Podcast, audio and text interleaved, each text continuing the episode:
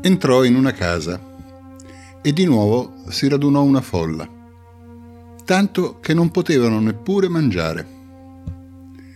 Allora i suoi, sentito questo, uscirono per andare a prenderlo. Dicevano infatti è fuori di sé. Gli scribi, che erano scesi da Gerusalemme, dicevano Costui è posseduto da Belzebul e scaccia i demoni per mezzo del capo dei demoni. Ma egli li chiamò e con parabole diceva loro Come può Satana scacciare Satana? Se un regno è diviso in se stesso, quel regno non potrà restare in piedi. Se una casa è divisa in se stessa, quella casa non potrà restare in piedi. Anche Satana, se si ribella contro se stesso ed è diviso, non può restare in piedi, ma è finito. Nessuno può entrare nella casa di un uomo forte e rapire i suoi beni se prima non lo lega. Soltanto allora potrà saccheggiargli la casa. In verità io vi dico, tutto sarà perdonato ai figli degli uomini, i peccati e anche tutte le bestemmie che diranno.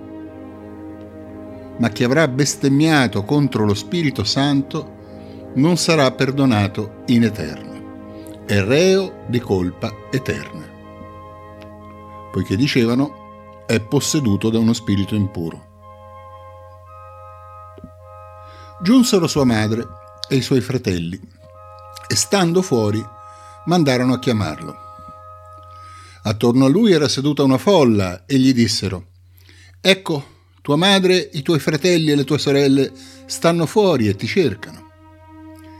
Ma egli rispose loro, Chi è mia madre?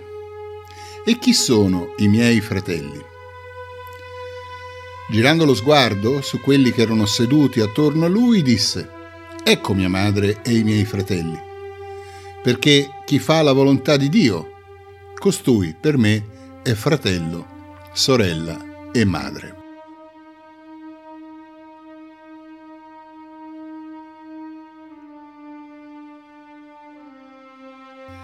Ci vorrà probabilmente un po' di più del, dei soliti dieci minuti per commentare questo brano, che è un brano difficile e lungo.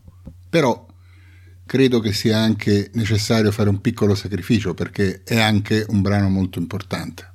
Notiamo innanzitutto che appena Gesù ritorna in città, subito ricominciano le polemiche.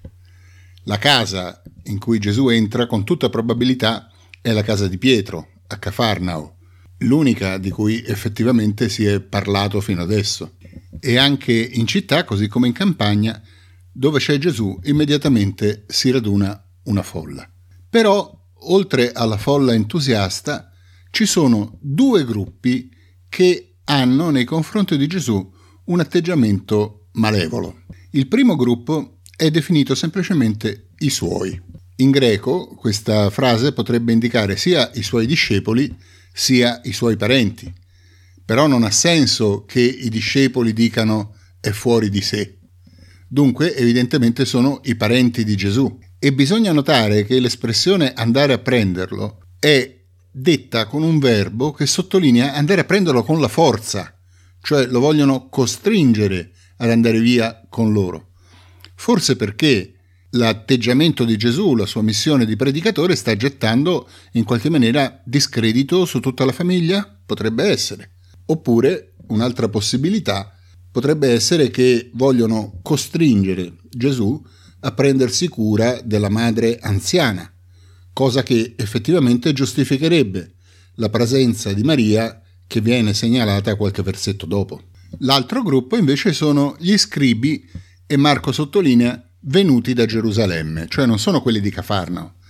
Evidentemente quelli di Cafarnao, che abbiamo visto stavano complottando per farlo morire, hanno chiesto un aiuto superiore e quindi vengono da Gerusalemme degli inquisitori, diciamo così, per informarsi, per conoscere questo nuovo rabbi e in qualche maniera trovare delle prove, degli elementi di accusa contro di lui.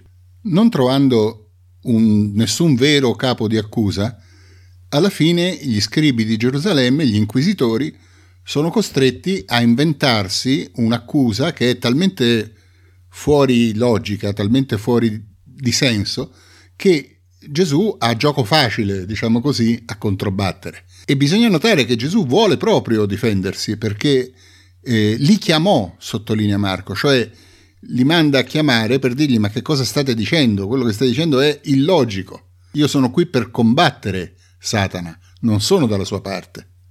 A questa facile risposta però Gesù aggiunge un insegnamento che è molto importante, quello sul peccato contro lo Spirito Santo. Che cos'è questo peccato che non può essere perdonato? È il rifiutarsi di riconoscere l'evidenza della verità, il rifiutarsi di riconoscere l'evidenza dell'insegnamento di Gesù. E perché non può essere perdonato questo peccato? Perché questo rifiuto evidentemente è figlio di una ostinazione che è di per sé voluta, cioè in altre parole è l'atteggiamento di chi non semplicemente è in errore, ma vuole essere in errore. Alla fine dei conti è un atteggiamento che, prima, che già prima abbiamo visto che è figlio dell'ideologia e non della ricerca della verità. Ed è per questo che non può essere perdonato, perché il perdono presuppone la ricerca della verità, perché solo chi è veramente in cerca della verità è capace di pentimento. Dopo il gruppo degli scribi di Gerusalemme si presenta l'altro gruppo, quello dei parenti di Gesù. E qui Gesù si comporta in una maniera completamente diversa. Mentre cerca il confronto con gli scribi, addirittura li manda a chiamare lui, in questo caso invece si rifiuta di incontrare i suoi parenti. Vanno a chiamarlo per dirgli guarda ci sono fuori tua madre e i tuoi parenti che ti cercano e Marco dice rispose loro, cioè a quelli che gli venivano a dire ci sono i tuoi parenti, chi è mia madre, chi sono i miei parenti, eccetera, eccetera. Cioè Gesù nemmeno esce fuori di casa per incontrarli. Può sembrare un atteggiamento duro, ma in realtà è pienamente giustificato dal contesto, perché evidentemente Gesù vuole evitare uno scontro con la sua famiglia e sa che sono venuti a prenderlo con la forza per portarlo via. Dunque si sottrae proprio perché vuole evitare uno scontro con i suoi. Quello che rende problematico e difficile questo passo è la presenza della madre di Gesù tra i parenti. Il testo non lascia dubbi, Marco è chiarissimo. È Metera o tu, la madre di lui, non può essere interpretato in un altro modo. Ecco perché, arrampicandosi un pochino sugli specchi, secondo me, alcuni esegeti sostengono che i suoi del, del passo precedente non sia riferito ai parenti. Perché? Perché eh, è, sembra inverosimile che Maria condivida questa idea che Gesù è fuori di sé e che sia andata a prenderlo con la forza. In realtà, anche se Maria è presente in questo gruppo, nulla ci autorizza a dire che Maria ne condividesse l'opinione, cioè nulla ci autorizza a dire che anche Maria pensi che Gesù sia fuori di sé. Se è vero che erano andati a prenderlo per costringerlo a occuparsi di sua madre, è possibile che Maria stessa sia stata costretta ad andare proprio per fare ancora più pressione su Gesù. Comunque, come Gesù ha approfittato dello scontro precedente per dare un importante insegnamento, quello sul peccato contro lo Spirito Santo, anche in questo caso approfitta della situazione per dare un secondo insegnamento che i padri della Chiesa non si sono lasciati sfuggire. Sant'Agostino ha una pagina meravigliosa commentando proprio questo. Chi è mia madre? Chi sono i miei fratelli? Dunque, mettiamo a fuoco la situazione. Gesù sta predicando, sta facendo una catechesi dentro la casa di Pietro. Lo interrompono per dirgli guarda, smetti di predicare perché ci stanno tua madre e i tuoi fratelli ed è corretto che tu esci per incontrarli.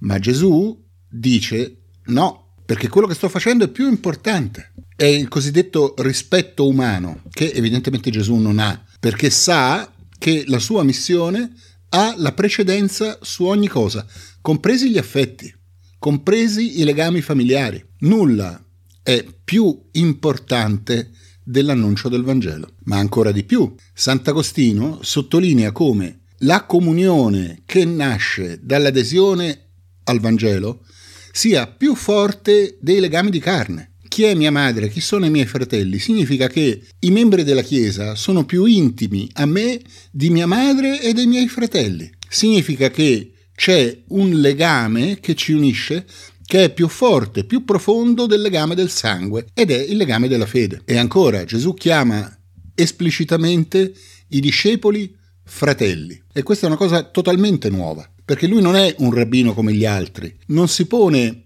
cioè sì, sa di essere il maestro, quindi in un certo senso si pone al di sopra, ma non c'è quella distanza che c'è normalmente tra il maestro e il discepolo. Gesù vive e insegna insieme, è una fraternità quella che lui sta costruendo, non semplicemente una scuola. Ancora più sorprendente il dettaglio in cui lui dice che quelli che ascoltano la parola di Dio e la mettono in pratica sono sua madre. In che senso sono sua madre? Nel senso che lo generano di nuovo. Ogni volta che la parola di Dio viene ascoltata, ogni volta che la parola di Dio viene di conseguenza annunciata, Gesù nasce un'altra volta per così dire.